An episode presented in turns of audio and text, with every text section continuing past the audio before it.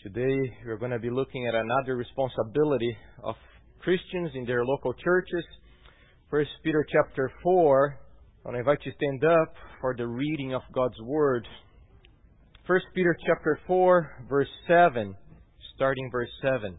The end of all things is at hand. Therefore, therefore, be self-controlled and sober-minded for the sake of your prayers. And above all, since the end of all things is coming, above all, keep loving one another earnestly, since love covers a multitude of sins. Here's how we're going to love one another. Show hospitality to one another without grumbling, as each each person, each Christian has received a gift. Use it to serve one another as good stewards of God's manifold grace. Whoever speaks, as one who speaks oracles of God. Whoever serves, as one who serves by the strength that God supplies. In order that, in everything, God may be glorified through Jesus Christ. To Him belong glory and dominion forever and ever. Amen. You may be seated. Words have meaning.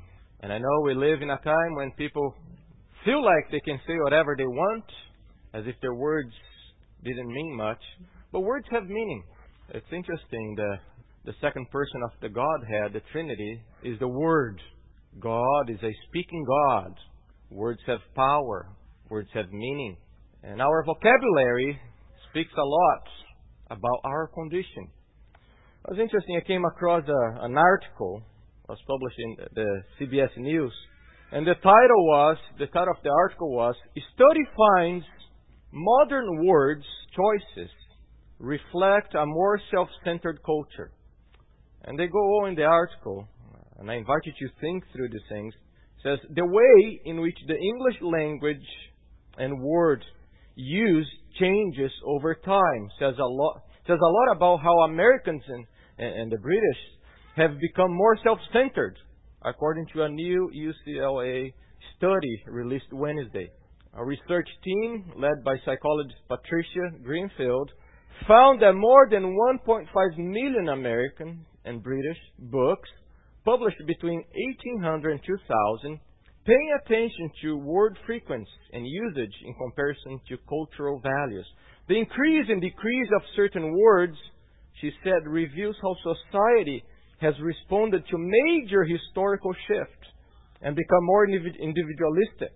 For example, the study says the frequency of the words choose and get in these books rose between 1800 to 2000, while less and less people use the word oblige, obligation, give over the past two centuries. The research also shows a gradual rise in the use of the word what? I feel. I just feel like. Oh, I feel like. And declining the use of act. Do something. The study suggests this is due to a focus towards inner mental life and away from outward behavior. The importance of obedience to authority also seems to have faded. Writers are less likely to use obedience, authority, belong, pray, the study found. On the other hand, the words child, unique, individual, and self became more common over the past two centuries. Brothers and sisters, sadly, as you look at the church, has been contaminated. The church has been contaminated by that. It's this me, me, me, me. It's all about me, how I feel, what I like. It's all over the place.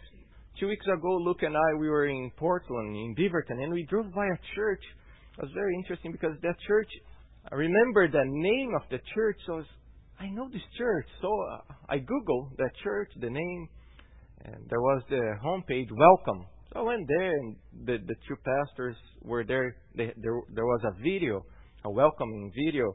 And here is how they began the video, and that's the whole video of welcoming people. At their church, we design our services with you in mind. From the time you walk into the campus to the time you leave it, it's an environment you can relax in, enjoy. You can bring your kids with you and they can enjoy our fun and safe, safe kids program. As an adult, you can come into the auditorium and enjoy some upbeat music and practical teaching. It's all about you. You feeling good. It's all about me, brothers and sisters. It's all over the place. One of the ways that we created here in America to invite people to follow Jesus was do you want to have a personal relationship with Jesus? Do you have a personal relationship with Jesus? You see, Jesus saves us individually, and we cannot deny that. That would be wrong. But do you see where it takes us when you start using unbiblical terminology? I have a personal relationship with Jesus. I can have church wherever I want. I can I can worship the way I want. Never understanding that yes, Jesus saves individuals, but it never ends in that individualistic way. It's always a corporate thing. You are saved, yes.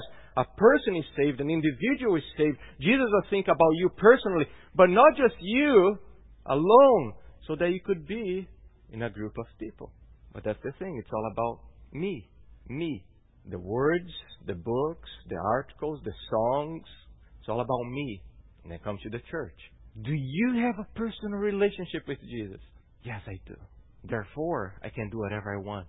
So, when you tell these people who are so immersed, baptized in this me culture, me too.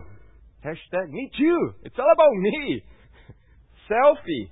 It's all about me. So, when you come to this culture and you say, actually, the Bible has duties for you. The Bible has obligations upon you as a Christian. They get scandalized. No way. And they see that's that's what we are looking at throughout the New Testament. The New Testament has no apologies. The same grace that saved you is the same grace that empowers you to save others. The same grace that saved you is the same grace that comes as a yoke upon you and binds you to other people in order that you may serve other people. And as we are looking at, we saw the, the greatest obligation of all Christians is to love one another. Love one another. John chapter 13. Love one another. How? As I have loved you. And we saw that to love one another, as we go through the New Testament, we obey this commandment in the context of a local church, and also, we don't define how we love one another. The Bible defines how we love one another. And that's key, brothers and sisters. That's what I'm trying to show you. That's what I have been trying to show you. How we love one another. You don't decide how you love one another. We don't decide that. God decides. He knows what love is because He is love. And as we are walking through the New Testament, we saw that we love, we fulfill the commandment to love one another, first of all, by welcoming one another into our lives. Welcome one another as Christ welcomed you. We saw that. Then we move to Hebrews chapter 10. The duty, the responsibility, the privilege of stimulating one another into love and good deeds. Do not forsake the assembly. Instead, you come to church and you come ready to do what? To exhort, to comfort, to encourage one another. Let me ask you, who are you thinking about this week? They said, I Lord, bless this person in specific you have been studying. Do you remember? The author of Hebrews says, you study the members of your church, pay careful attention to know the needs that they have, what they're going through, and then you go and you encourage them. You goad them. So, who are you thinking about? Have you done that today? Have you done that this week? Have you texted someone, say, hey, I have been praying for you about this, I have been thinking about you? Also, we saw that we have the duty and the obligation of building one another up instead of destroying, instead of demolishing with gossip, with absence of loving acts. We need to build one another up. 1 Thessalonians 5.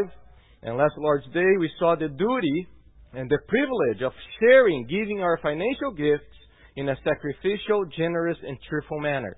I received a lot of feedback from you, and I'm glad. I'm glad you have been thinking about that.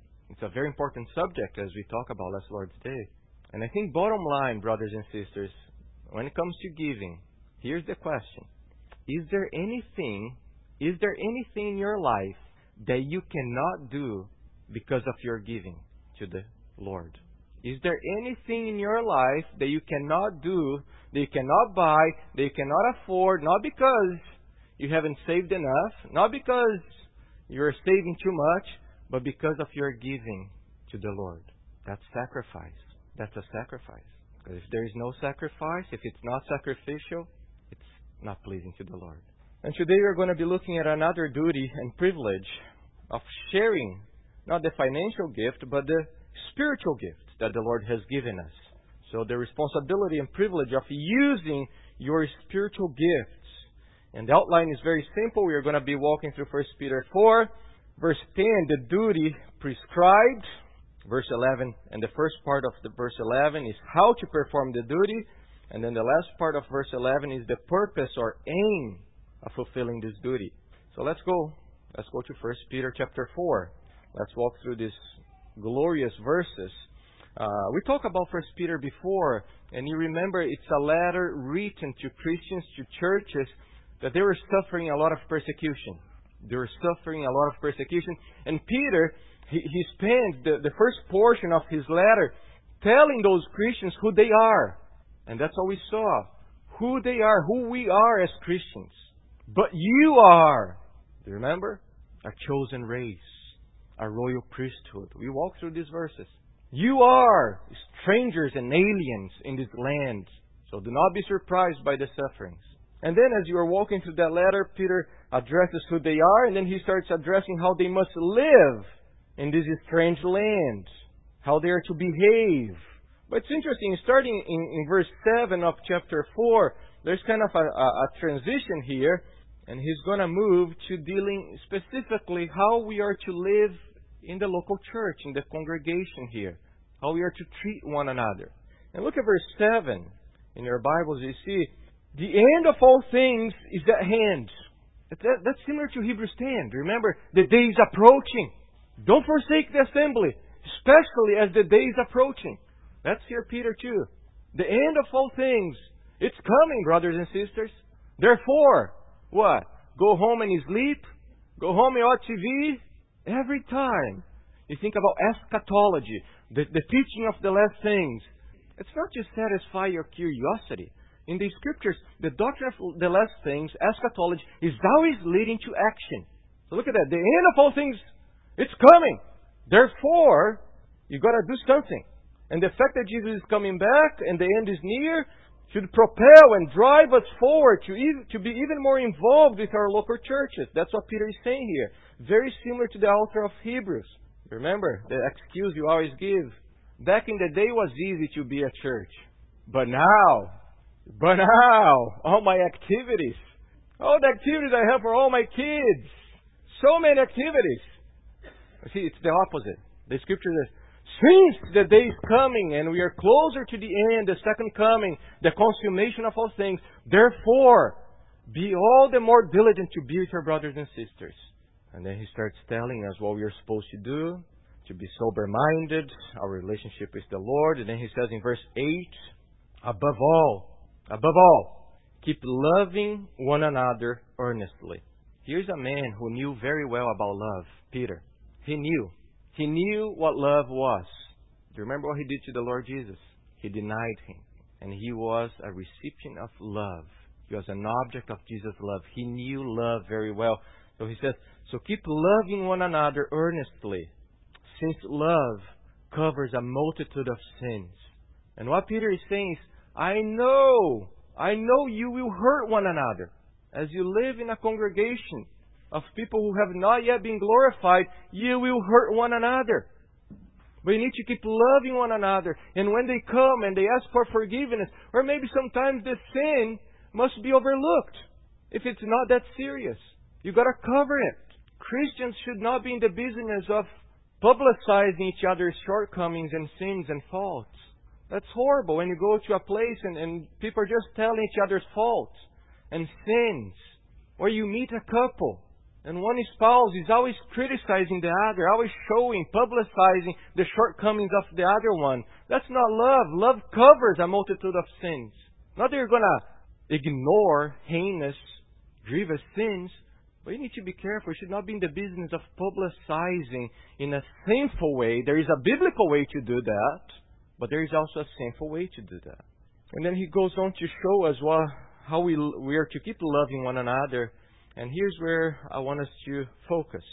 We will keep loving one another earnestly when we use our gifts to serve one another. Look at verse 10. As each has received a gift. Peter's words are very clear. The Greek here is each one. Every single one. Peter's not addressing, hey, those who have some gifts. Here, that group. Let, let, let's stop here.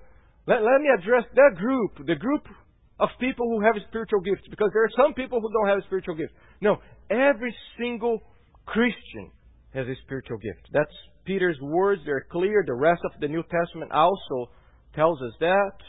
Every and each church member has a gift. One commentator says Christian service takes a multitude of forms, and everyone in God's family has a part to play. Whatever may be the feelings of inadequacy, no one is too weak or incapable of contributing something to the community. And he, has, and he says that each single one of us has received a gift. The word charisma, charisma, from where we get charis, grace, and speaks of a divine enablement provided by God's grace for serving. So there is a lot of confusion about gifts and what are spiritual gifts, what is that, the charisma. Here is how I would define the gift. It's a special and unique endowment of God given graciously to you for the benefit of others in the body of Christ. Here's what a spiritual gift is. Okay? Eh? They are peculiar capacities that God gives to each one of His people in order to serve others for the manifestation of His ultimate grace, the grace of salvation. So we think about there is the gift of the Spirit, and the gift of the Spirit is the gift of repentance and faith, according to Acts chapter 2. The gift of the Spirit, that's the gift of salvation. And inside this, this gift of the Spirit, there is the gift of the Spirit that will help you in your sanctification. In your sanctification, the sanctification of your brothers and sisters. That's very important to think about this. There's the gift of salvation, and within the gift of salvation, there are the gifts of the Spirit in order to promote sanctification in your life and in the life of others. When do you, that's a question that I often hear, when do we receive these gifts? Is the gift given before or after salvation? Do we receive the gifts only at the moment of salvation, or we had those gifts before? Have you thought about that? When were you gifted? The Bible is clear that you are gifted if you are a Christian. You have a spiritual gift. The Holy Spirit's empowering you. We are not explicitly told here. I personally believe that there are natural talents and gifts that the Lord gave us when He created us. And these gifts and talents, they're the same. They are reshaped and sanctified by the Spirit in our regeneration or recreation in order to be used for the kingdom of God. So when God created you and He created Zach, and when He created Zach, He gave Zach, since he was a little baby, in the womb of his mom, some gifts, some talents that were there. And once he's recreated, born again, those talents now are sanctified by the Spirit and they become spiritual gifts, spiritual talents. But that's not to deny that the Lord can give special gifts after your salvation. I would not deny that sometimes you have people who are hardened hearts, and as they get saved, suddenly they become shepherds. So, the Bible is not clear. There are gifts. There were supernatural gifts that were given after salvation for a specific occasion, and there are gifts that we receive in our birth, since we are cre- from the moment we are created by God. I think about myself. I never liked speaking in public. I always hated speaking in public. I never spoke in public at school.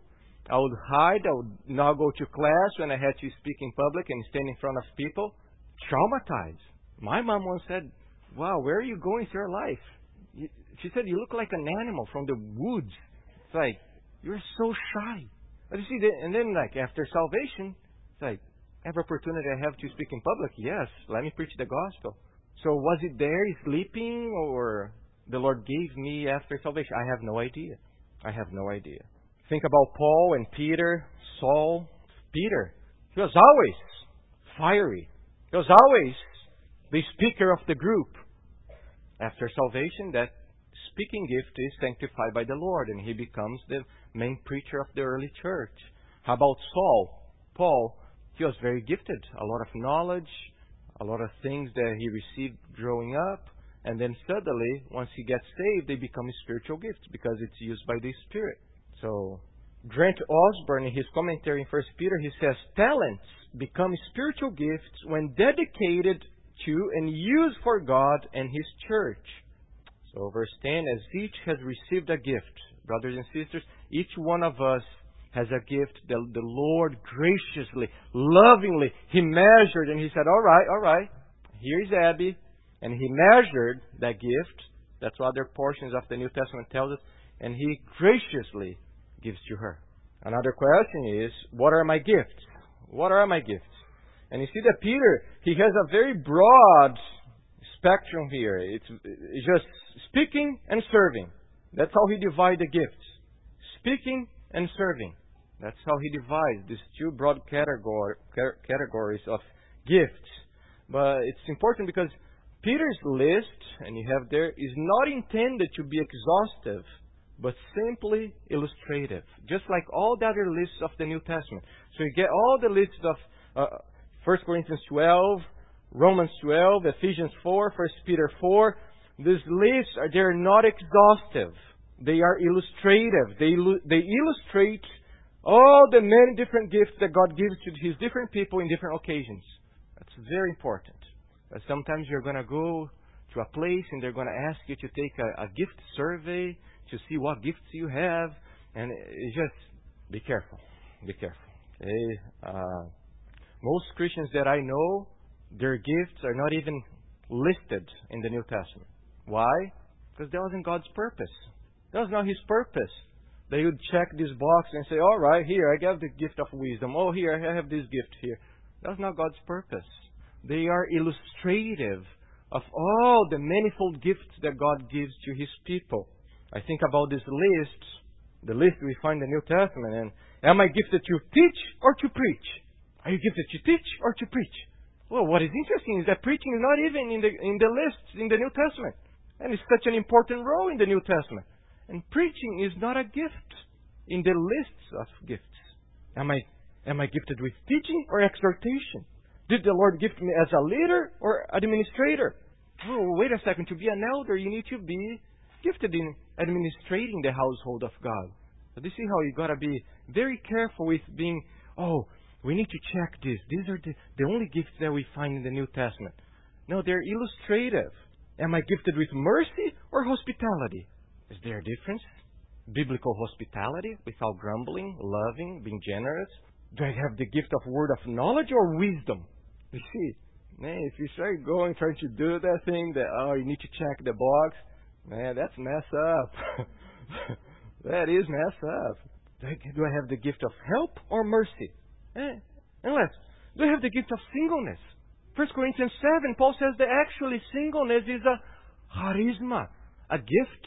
So the reason why we have such a hard time classifying ourselves and, and trying to come up with, oh, I have this gift here, is because God never intended us to do that.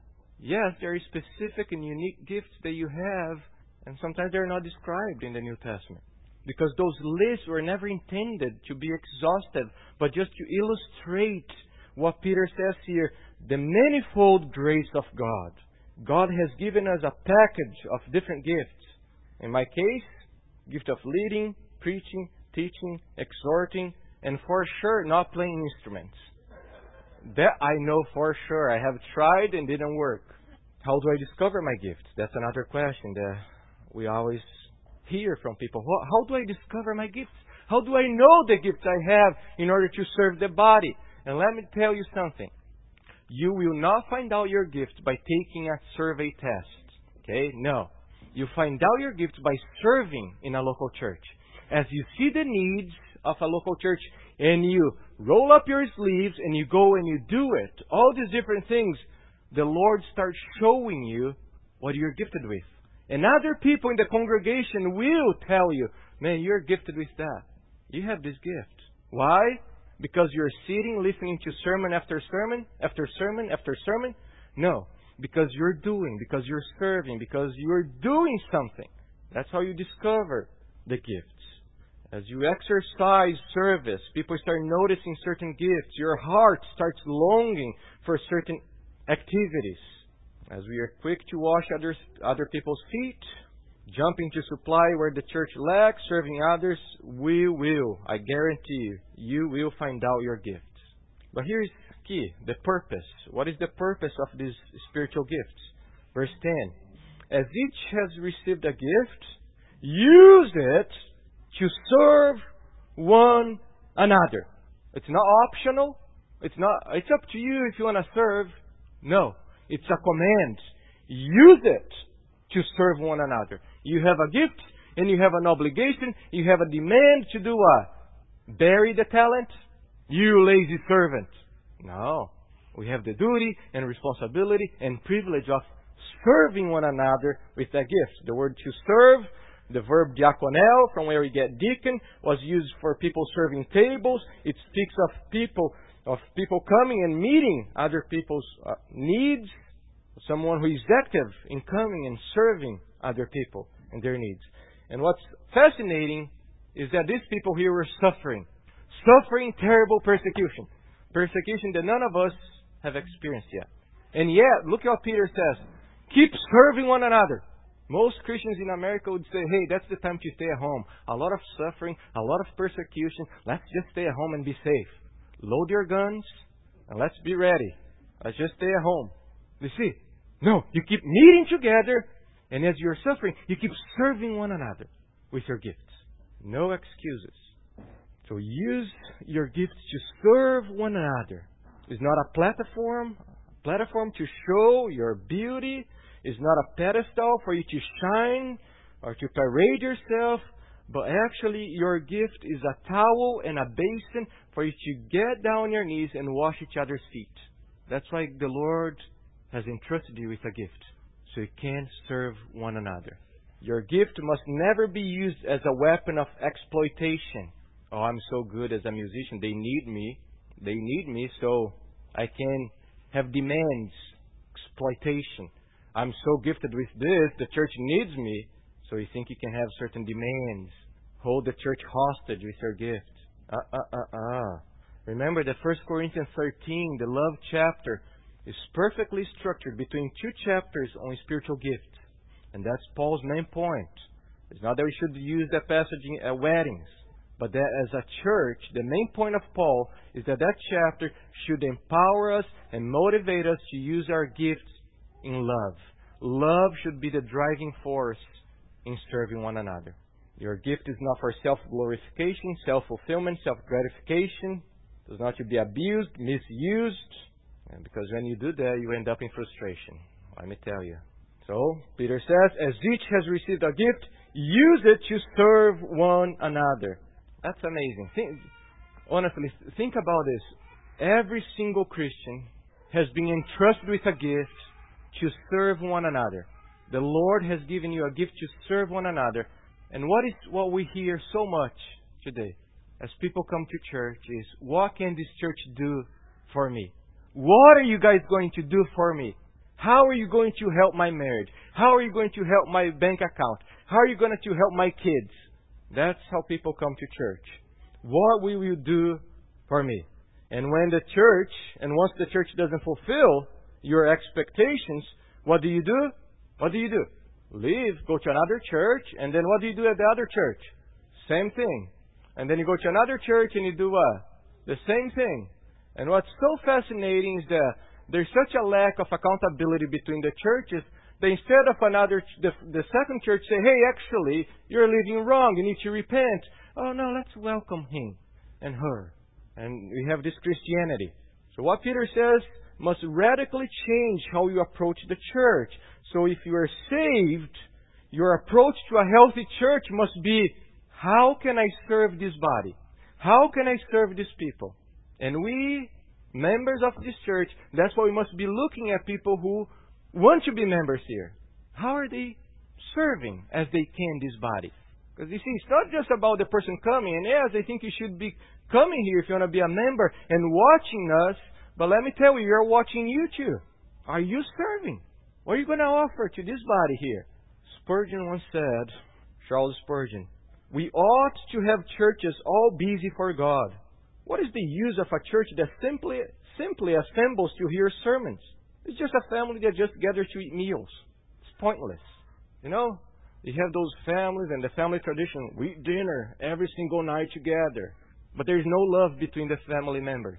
There's no help. What is the point of eating together? None. If you're not loving and helping each other, oh, to get a working church. The German churches, when our dear friend Mr. Oncken was alive, always carried out the rule of asking every member, What are you going to do for Christ? And they put the answer down in a book. That's a good idea. The one thing that was required of every member was that he should continue doing something for the Savior. If he ceased, if he stopped doing anything, it was a matter for church discipline. That's scandalizing today. We're going to excommunicate you because you're not an active church member. And that's why the Metropolitan Spurgeon's church was so healthy. That's what they practiced. For he was an idle professor and could not be allowed to remain in the church, just like a drone in a hive of working bees. Does anybody know what a drone is? It's that bee that doesn't do anything. He just do something with the queen, but he's never working with the other ones. Here's Spurgeon's illustration. He must do or what? Go. How healthy the church in America would be if we were faithful to the scriptures. You know why? Because a person who professes to be a Christian, but is not using his gifts into serving others, is actually a walking contradiction. How can you claim to be a Christian? How, how can you claim to love Jesus, the servant of all? How can you claim to belong to Jesus, the servant of all, and not be serving others? Man, you're deceiving people. That's harmful for the body. You need to repent. Doesn't repent? All right. Church discipline. And look what Peter says. He defines us. As each has received a gift, use it to serve one another as good stewards. As good stewards. Not as celebrities. As the good, gifted ones. No, as the stewards of God's manifold grace. The, the Greek word, oikonomos, oikos, refers to house, and nomos refers to laws and rules, refers to a slave who was entrusted with managing his master's household and estate. Another lexicon says, Oikonomos was commonly a superior slave of tried character who looked after the accounts of a household. That's how we must see ourselves as a slave, as a slave who has been entrusted with God's gift. Slaves whom were graciously entrusted with some very important matters related to God's household. Let me ask you, how have you been managing God's gift? And I'm pretty sure that Peter has in mind those parables that Jesus told about the talents, about the stewards. How have you been managing what God has entrusted you with? What have you been doing to your life? As each has received a gift, use it to serve one another as good stewards of God's. And that's a beautiful, beautiful sentence of God's manifold grace. We are a gathering, an assembly of servants, slaves who display the manifold wisdom and grace of God by serving one another with our gifts. Everywhere you look, that, that's the, the word that Peter is using here. That's all these multicolors. That's what he's picturing. Everywhere you look in the church, you should be seeing a beautiful color of God's grace as people are serving one another. That's Peter's picture here the manifold, multicolored, poikiloi. The church is God's art gallery where each member displays the grace of God through services. Your service here displays the genius of God and His marvelous grace. Think about that. When you're setting up all these things here, putting the camera, placing the sermon on YouTube, and you're setting up the chairs, whatever you are doing, you are part of God's art gallery, displaying, displaying His beautiful grace to the world and to one another. It's interesting. Think about that. Because a lot of times we think that we use the word sacrament. I don't use, I use ordinance. But a lot of times good and faithful Christians use the word sacrament. Why? Because they think that the grace of God is transferred where? The Lord's Supper, baptism, and the preaching.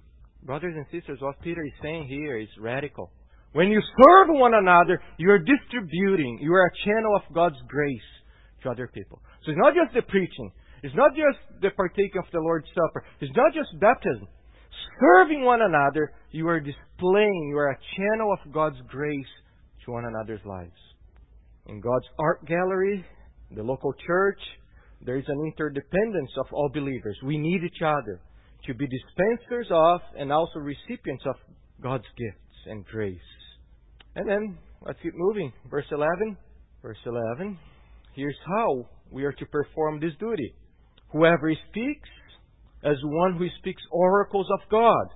So everyone, every time someone is serving the Lord with the gift of teaching, maybe you're leading the children's Bible study, the women's Bible study, the men's Bible study, teaching. Every time you're using your words, you're to do what? Speak the oracles of God.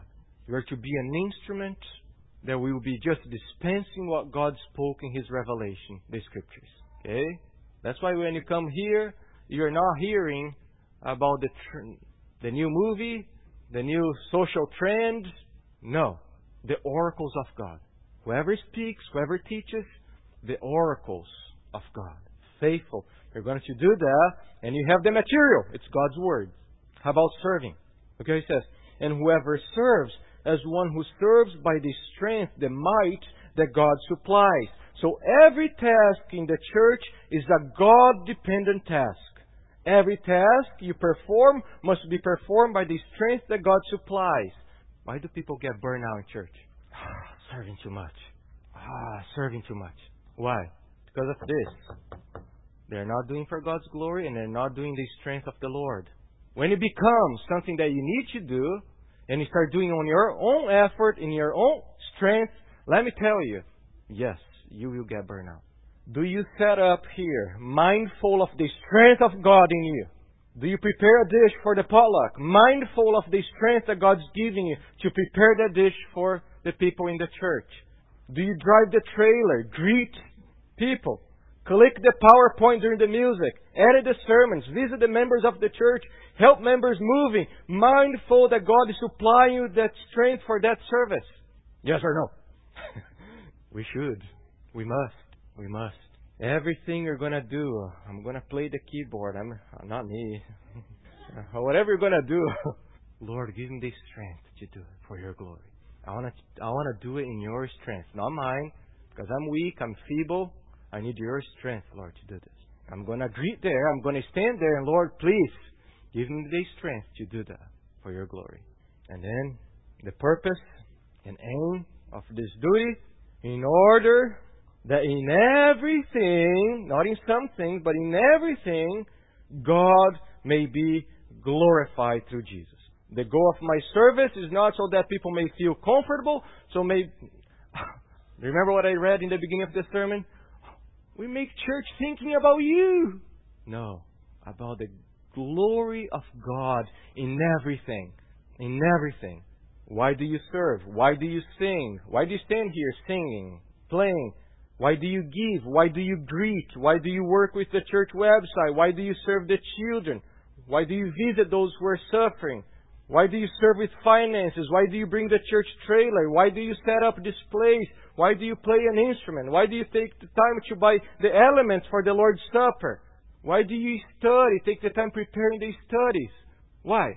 The answer to this question, brothers and sisters, hear me, the answer to this question will determine will determine the longevity and the joy in your ministry. Why do so many people start and they stop? They lost track of the true aim, the glory of God. If you lose track of why you are doing that, you will stop. If your ultimate goal and aim is not the glory of God alone, let me ask you, how will you feel when people don't recognize your service? Worst, how you will feel when people come with hostility and hate towards you. I'm just loving this person. I'm just serving him. And yet he's hostile. He's hateful. I'm done. I'm done with church. Right? If you have the wrong purpose, the wrong aim, that's the aim. That in everything God may be glorified through Jesus Christ.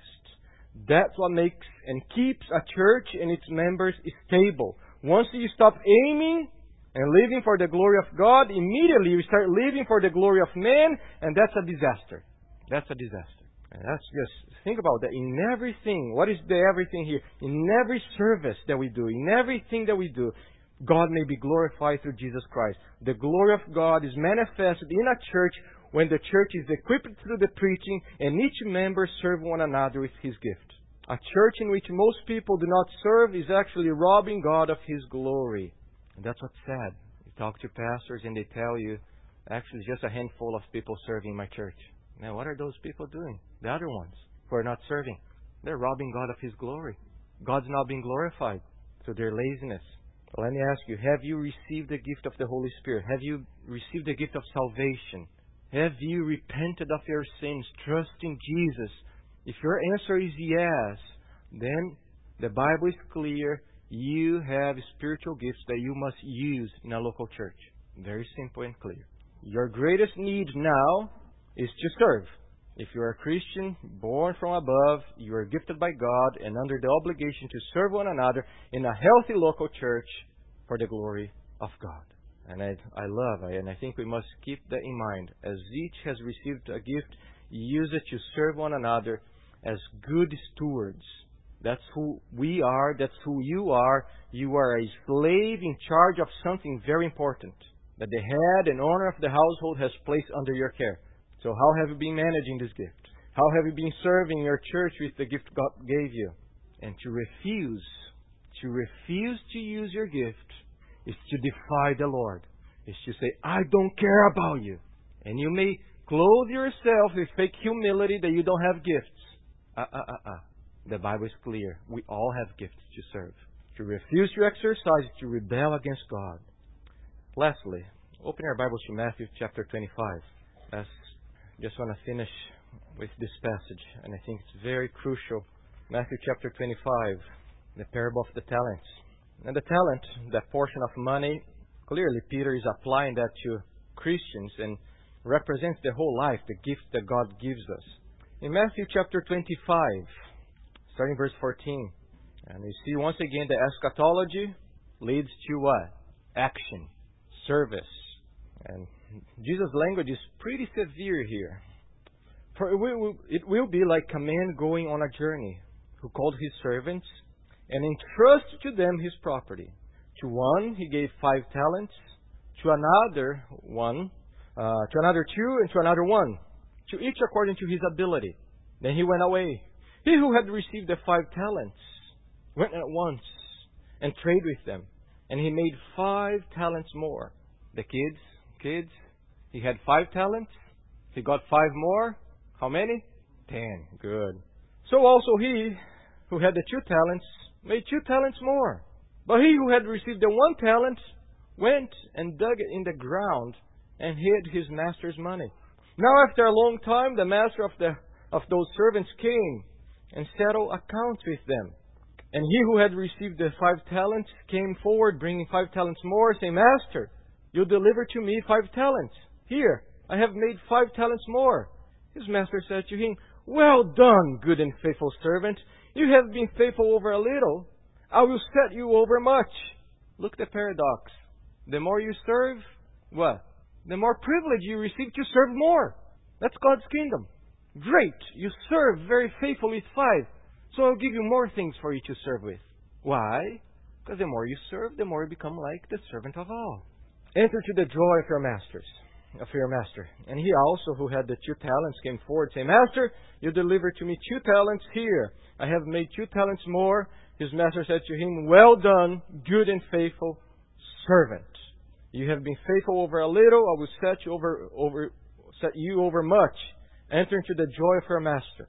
He also, who had received the one talent, came forward, saying, Master, I knew you to be a hard man, reaping where you did not sow and gathering where you scattered no, no seed. So I was afraid, and I went and hid your talent in the ground. Here you have what's yours. But his master answered him, You, you wicked and lazy, slothful servant. You knew that I reap where I have not sown, and gather where I scattered no seed. Then you ought to have invested my money with the bankers, and at my coming I should have received what was my own with interest. Growing. Ex- Do you remember what we were talking about? Growing in your gifts, in your responsibilities. Excel even more in this. Excel in this. So take the talent from him and give it to him who has the ten talents. For to everyone who has will more be given, and he will have an abundance. Abundance of what? More responsibilities. The privilege of, of responsibilities and serving the church. That's amazing. The more faithful you are to Christ, it's the opposite of the world. The more you can rest, right? In the world, the more you make money, the greater your company grows, the more you can put other people in charge and just step back and not in the kingdom of God. The more responsibility you're given to serve more. But from the one who has not even that, what he has will be taken away. And cast the worthless servant into the outer darkness. In that place there will be weeping and gnashing of teeth. Here's the lesson. Very simple, very basic. Laziness in relation to using what God has entrusted you with will lead to eternal affliction. That's the simple point. J.C. Ryle, he writes, Let us leave this parable with a solemn determination by God's grace never to be content with a profession of Christianity without practice. Let us not only talk about religion, but act. Let us not only feel the importance of a religion, but do something too. We are not told that the unprofitable servant was a murderer, a thief, or even a waster of his Lord's money. But he did nothing. And this was his destruction. Let us be aware of a do nothing Christianity. Such Christianity does not come from the Spirit of God. To do no harm, says Baxter, is the praise of a stone, not of a man. Ah, I just came and sat down here all, all, all his life, all her life, just sitting at church. Baxter says that's the praise of a stone. So why? Why does the Lord use such a severe language, such a harsh language for those who are not using his talents, his gifts, the way he wants? Why? Think about that. Why? Why is he so serious about that? Why is he so severe? You lazy servant. Take him to the outer darkness. Why, why is Jesus doing that? Why is he so harsh? Brothers and sisters, here's the key. Because of the price paid for you to have those gifts. Why would Jesus say, You lazy, unprofitable servant, go to the darkness? Why? Because of the costly price paid for those gifts. How did he purchase those gifts? With his own death, with his own blood. And now you do nothing with that? Do you know what you're doing? You're saying your death, your life, they're all worthless. And that's why the Lord Jesus says that. Therefore, to neglect the use of your gift is to despise and trample upon the price paid by Jesus on that cross to purchase these gifts. So many people. I just, I don't have gifts. I don't have gifts. I can preach. I can sing. I can play. You think that the Lord Jesus will embrace you? Say, yeah, yeah, I'm sure you didn't have any gifts to use. Actually, in Luke 12:47 says that that person will, re- will receive a severe beating. Why? Because your gift is a costly stewardship entrusted to you. Downplaying your gift is not humility, but ingratitude. So if you're not serving the church with the gift that God gave you, that's not humility. That's ingratitude towards the cross, towards His sacrifice. That's why Jesus used strong, severe language for those who despise the talents. His grace purchased salvation and service. And for me, that's the, just like with all the other responsibilities and duties, that's the beauty and the paradox, is that all these responsibilities and duties are actually what? Privilege. They're privilege. Why? Because the more you serve, the more you become like who? Jesus Christ, the servant of all. So all the duties, they're actually privileges as we are welcoming one another. Who do we look like? We look like Jesus welcomed us. When we exhort one another, when you comfort one another, who do we look like? Jesus. When we give sacrificially, who do we look like? Jesus. When we serve one another for the glory of the Father, who do we look like? Jesus. So they see the duty is this paradox that actually it's the privilege. That's why those who are faithful, instead of saying, all right, just take time off, you, you did good, you served good for 10 years, now you can just relax. Actually, no, it's more work. You proved yourself faithful. So you have more work to do in the church. And the more work that person has, the more joyful he becomes. You know, people who struggle in a church, most often, you say, how have they been serving the church? How have they been serving the church? Is there that service in the, in the strength of the Lord, in the joy of the Lord? No. So it's no surprising. It's no surprising at all that they are frustrated is the church. Because the more you serve, Jesus said, John chapter 13, after he washed the disciples' feet, he says, Now you know these things. Blessed are you if you do it. Happy are you. Joyful are you if you do it. Do what? Serve one another. So, let us refuse to be like our culture. Me, me, me, me, me. And instead, let us be like true Christianity. Give. Serve. How can I help? How can I serve? And I'm very thankful. I'm very thankful for this church, for the members here, for the heart to serve. But just like in all other areas, I believe we have a lot of space and room to grow. Right? Unless you, you became perfect in this area already. We all have space. We have room to excel, to grow. So let us be good and faithful servants. Father, we thank you we thank you for your word. Your word is a reflection of your character, true, it's beautiful, it's powerful, and it's transforming. Lord, help us. You have given us talents, you have given us gifts. Help us to use it for your glory, in your strength, to serve one another. And as we do that, you promise that you will increase our joy, you will increase our satisfaction in you so we thank you. We thank you for these duties that are actually privileges in our lives. In Jesus' name we pray. Amen. Amen.